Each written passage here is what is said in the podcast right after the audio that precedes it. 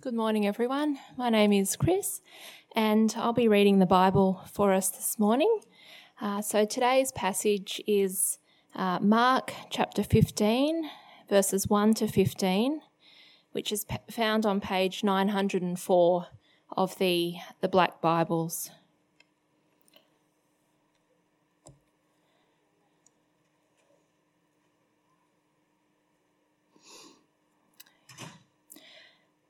As soon as it was morning, having held a meeting with the elders, scribes, and the whole Sanhedrin, the chief priests tied Jesus up, led him away, and handed him over to Pilate. So Pilate asked him, Are you the king of the Jews? He answered him, You say so. And the chief priests accused him of many things.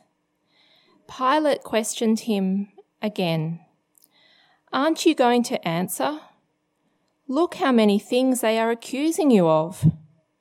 But Jesus still did not answer, and so Pilate was amazed. At the festival, Pilate used to release for the people a prisoner whom they requested. There was one named Barabbas who was in prison with rebels who had committed murder during the rebellion. The crowd came up and began to ask Pilate to do for them as was his custom. Pilate answered them, Do you want me to release the king of the Jews for you? For he knew it was because of envy that the chief priests had handed him over. But the chief priests stirred up the crowd so that he would release Barabbas to them instead. Pilate asked them again, Then what do you want me to do with the one you call the King of the Jews? Again they shouted, Crucify him! Pilate said to them, Why? What has he done wrong? But they shouted all the more, Crucify him! Wanting to satisfy the crowd, Pilate released Barabbas to them, and after having Jesus flogged, he handed him over to be crucified.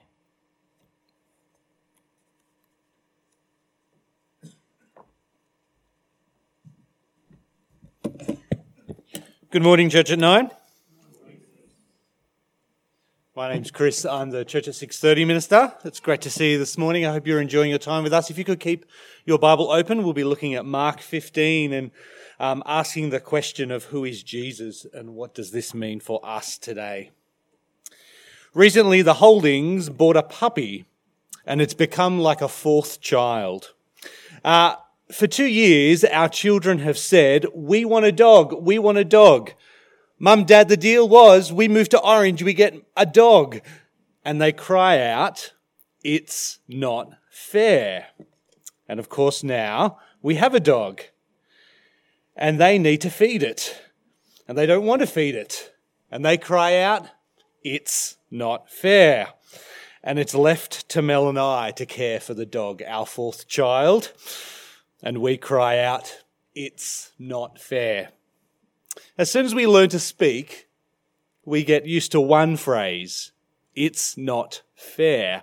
It's built into our very being, this sense of right and wrong, justice and fairness. And as Australians, we've turned it into a national value. Australia is the land of the fair go.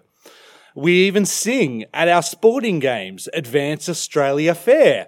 Um, but here's the problem it's a pipe dream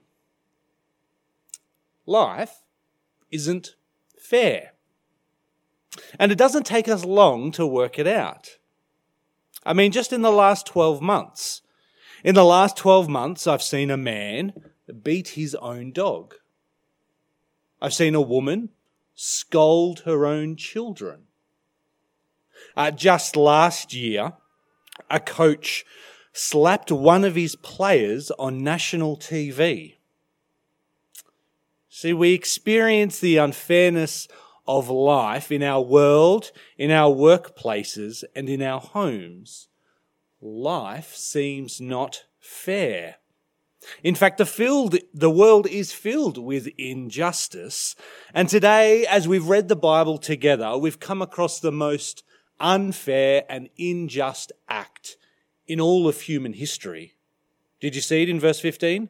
Look at it again with me. Wanting to satisfy the crowd, Pilate released Barabbas to them, and after having Jesus flogged, he handed him over to be crucified.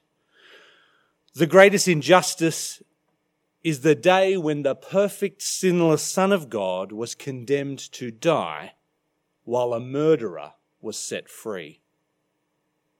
So, friends, can I ask, what do you do when you see injustice in the world? What do you feel? How do you act when you are trust, treated unjustly? Because today I want us to see that God's King demonstrates his power in silence, submission, and as a substitute. He gives us an example to follow when we are treated unjustly. But more importantly, Jesus allows himself to be treated unjustly so that guilty people like you and me can be set free. How about I pray as we look at Mark 15 together? Heavenly Father and gracious God, we thank you for your Son Jesus. Uh, we thank you for um, his life, death, and resurrection recorded in Mark's Gospel. And we thank you for your Spirit through whom we may understand your word and know how to live. And so, Lord, as we look at Mark 15 and the example of Jesus, the King who is condemned to die, we pray that you would help us to better understand your plan, your purposes, so that we may be set free. We pray this in Jesus' name. Amen. so, first point the king is silent.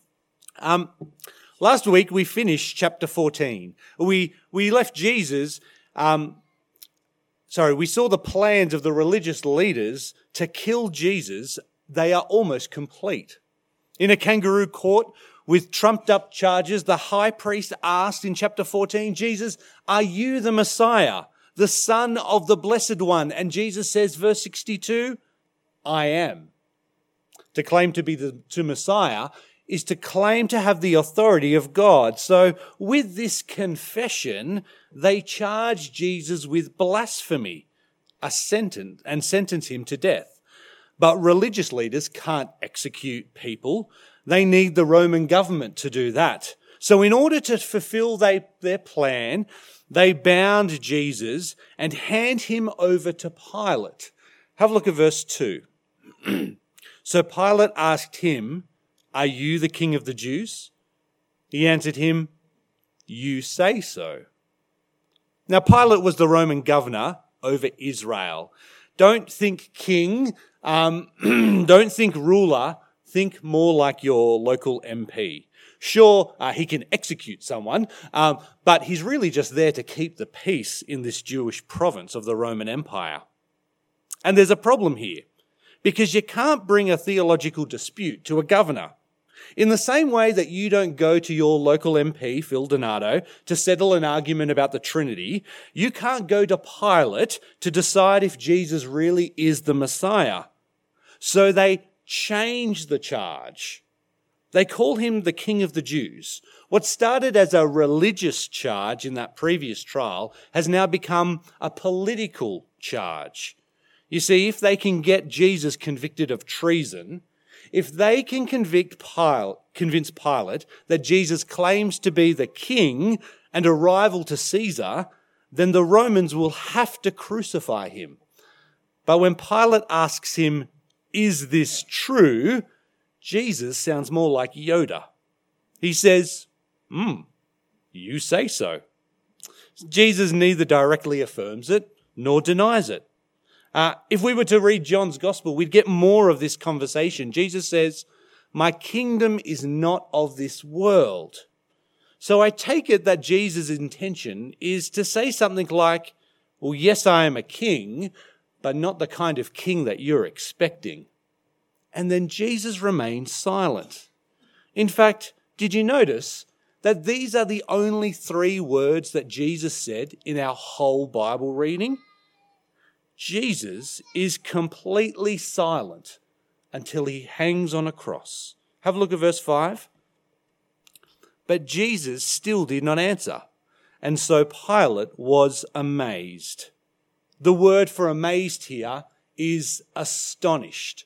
It's the same word used to describe people when Jesus has healed them. He is taken back. Pilate is amazed because God's king is silent. Which goes against everything we've seen in Mark's gospel, hasn't it? I mean, in Mark 11, Jesus uses his power and authority to judge the temple. In Mark 12, Jesus uses his power and authority to judge the religious leaders. In Mark 14, Jesus uses his power and authority to defend himself in front of the Sanhedrin. But here, Jesus is silent. You see, there is something greater going on here. In fact, God is doing something greater. 700 years before Jesus was alive, God gave a promise through the prophet Isaiah. He said this in Isaiah 53, verse 7 He was oppressed and afflicted, yet he did not open his mouth.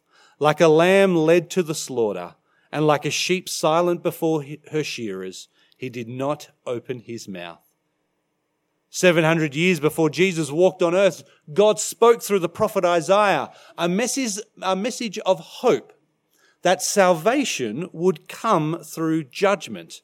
And the one who would bring salvation is a promised suffering servant. Maybe you've heard of that before. And this suffering servant is one who would be silent. They would be judged, whose death would be a guilt offering for sin and will accomplish the plans of the Lord. So, friends, can you see what Jesus is doing? When you look at the silence of the king, don't think weak, don't think inactive. Remember, God is doing something through this king. In standing silent before Pilate, Jesus takes on the role of the suffering servant to fulfill the promise of Isaiah 53.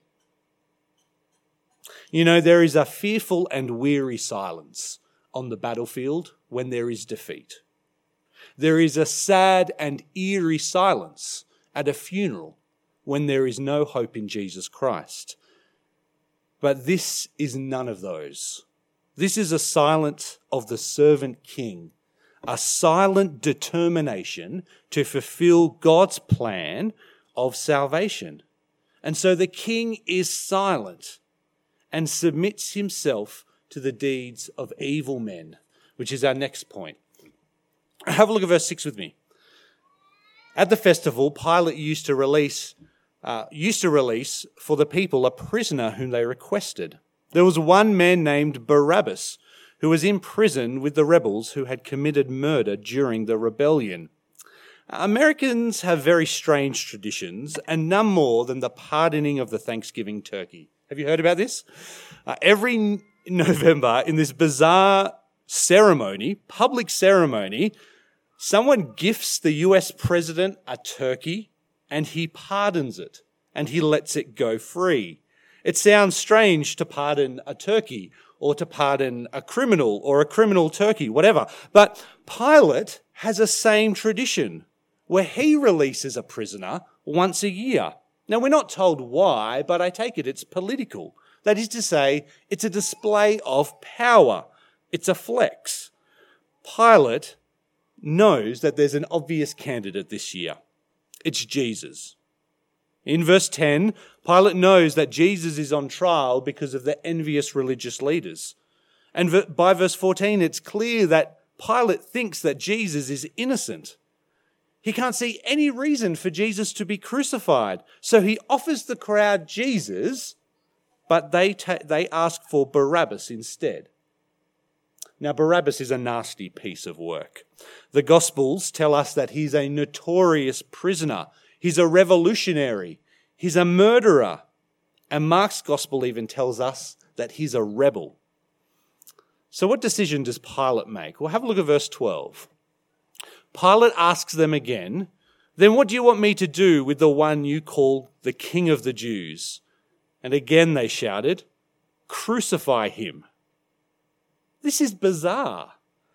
Pilate is meant to be the judge, but he refuses to make a judgment.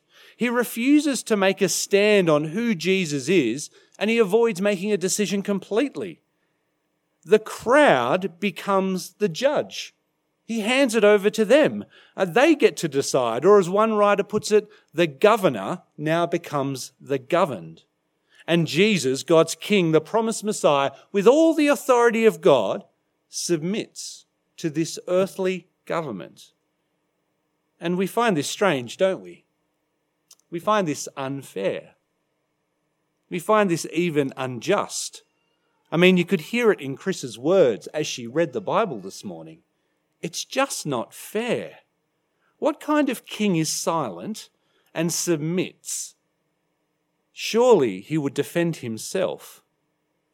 The Apostle Peter helps us to understand this in his letter in 1 Peter. He says this For you were called to this because Christ also suffered for you, leaving you an example that you should follow in his steps.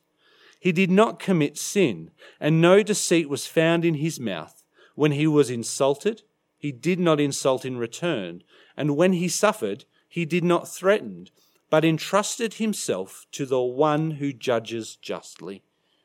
You see, Jesus submits to Pilate, the leaders, and even to the crowd because ultimately he is entrusting himself to God the Father. He is submitting to God the Father's plan of salvation. And he knows that God will be faithful and carry him through which means Jesus has not lost his power here.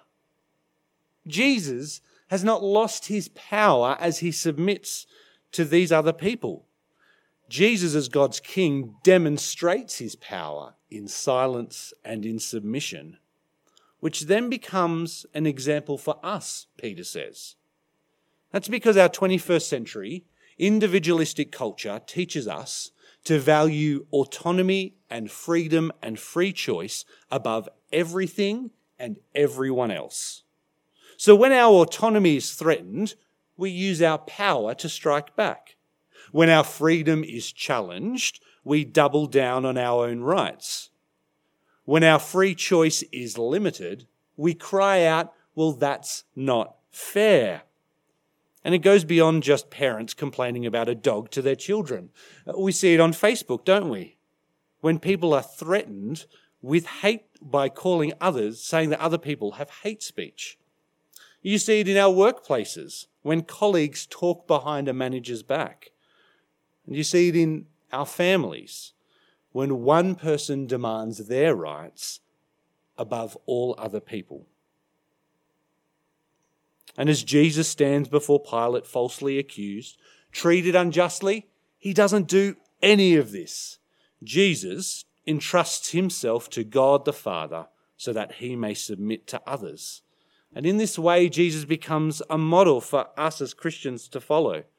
Now, to be clear, we aren't saying that we're called to be martyrs in silence, and we're not called to bear the burden of violence and harm. No. But when treated unfairly, when insulted and persecuted for bearing the name of Jesus, we don't use our power to strike back. We don't double down on our own rights. We don't cry out, it's not fair, because that's the way of the world. And we don't belong to the world, we belong to Jesus.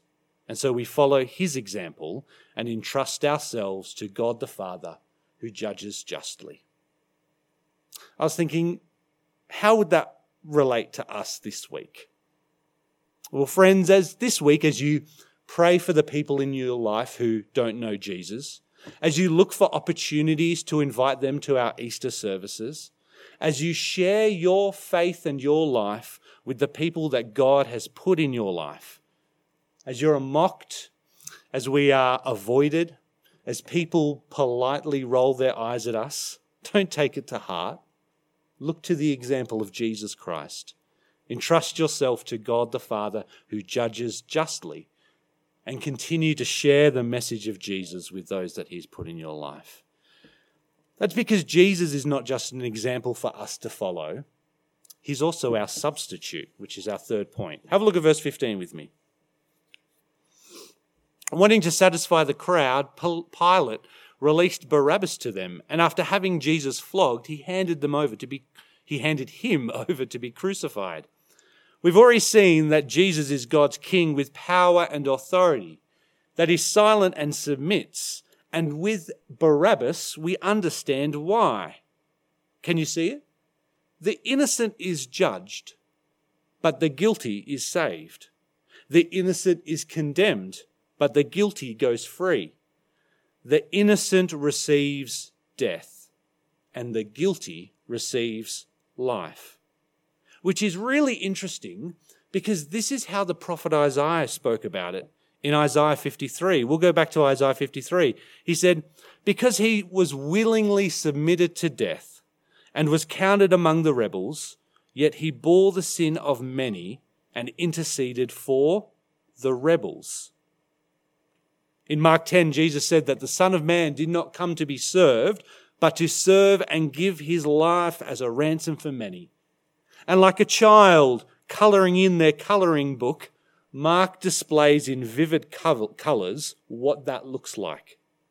That at the heart of the cross is God's King dying in our place as our substitute. That Jesus died in the place of rebels so they could be set free. Now, of course, we don't need to be a murderous insurrectionist to feel the weight of this. We just need to be human. And we need to be honest with our sin. Romans 3:23 says that all have sinned and fall short of God's standard. And we are not perfect. No one is perfect. But more to the point, we say and think things that displease God. We live in a way with, uh, we live with ourselves as king. We fail to do the things that he calls us to do, and we don't want to please him as we should. And if we believe in fairness, if we believe in justice, then wrongs need to be made right. So our failure needs to be punished. You see, it should have been us on that cross. But rather than us being punished, with the cross of Jesus Christ, God gives us a new way. Since the innocent one was punished by death, guilty rebels like you and I, we can go free. Jesus' death on the cross is the greatest substitute ever. If you remember during the pandemic, ordering, on sh- uh, ordering our shopping online became necessary for a lot of people. And there was all these fabulous stories about supermarkets substituting things for people and famously getting it wrong. A friend of mine ordered spring flowers and they got spring onions. His wife was not impressed. Uh, I mean, also ordering flowers. Anyway, um, another ordered popcorn and got a bag of potatoes. I heard of one person who ordered a loaf of bread and received a whole octopus instead terrible, terrible substitutes. But in God's word this morning, friends, we see the greatest substitute. 1 Peter puts it like this For Christ also suffered for sins once for all, the righteous for the unrighteous, that he might bring you to God. You see, Jesus is God's King who displays his power in silence, in submission, but also as our substitute. He dies on the cross, taking the penalty for our sin so that we can go free and have a relationship with God. So, what does it mean for you and me? Well, you see, we like to play the blame game, don't we? And I think we're good at the blame game because we learn it from our parents.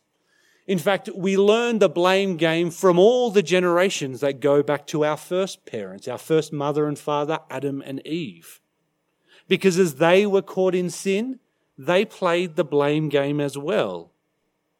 The sin and evil was not their fault, it was the fault of someone else.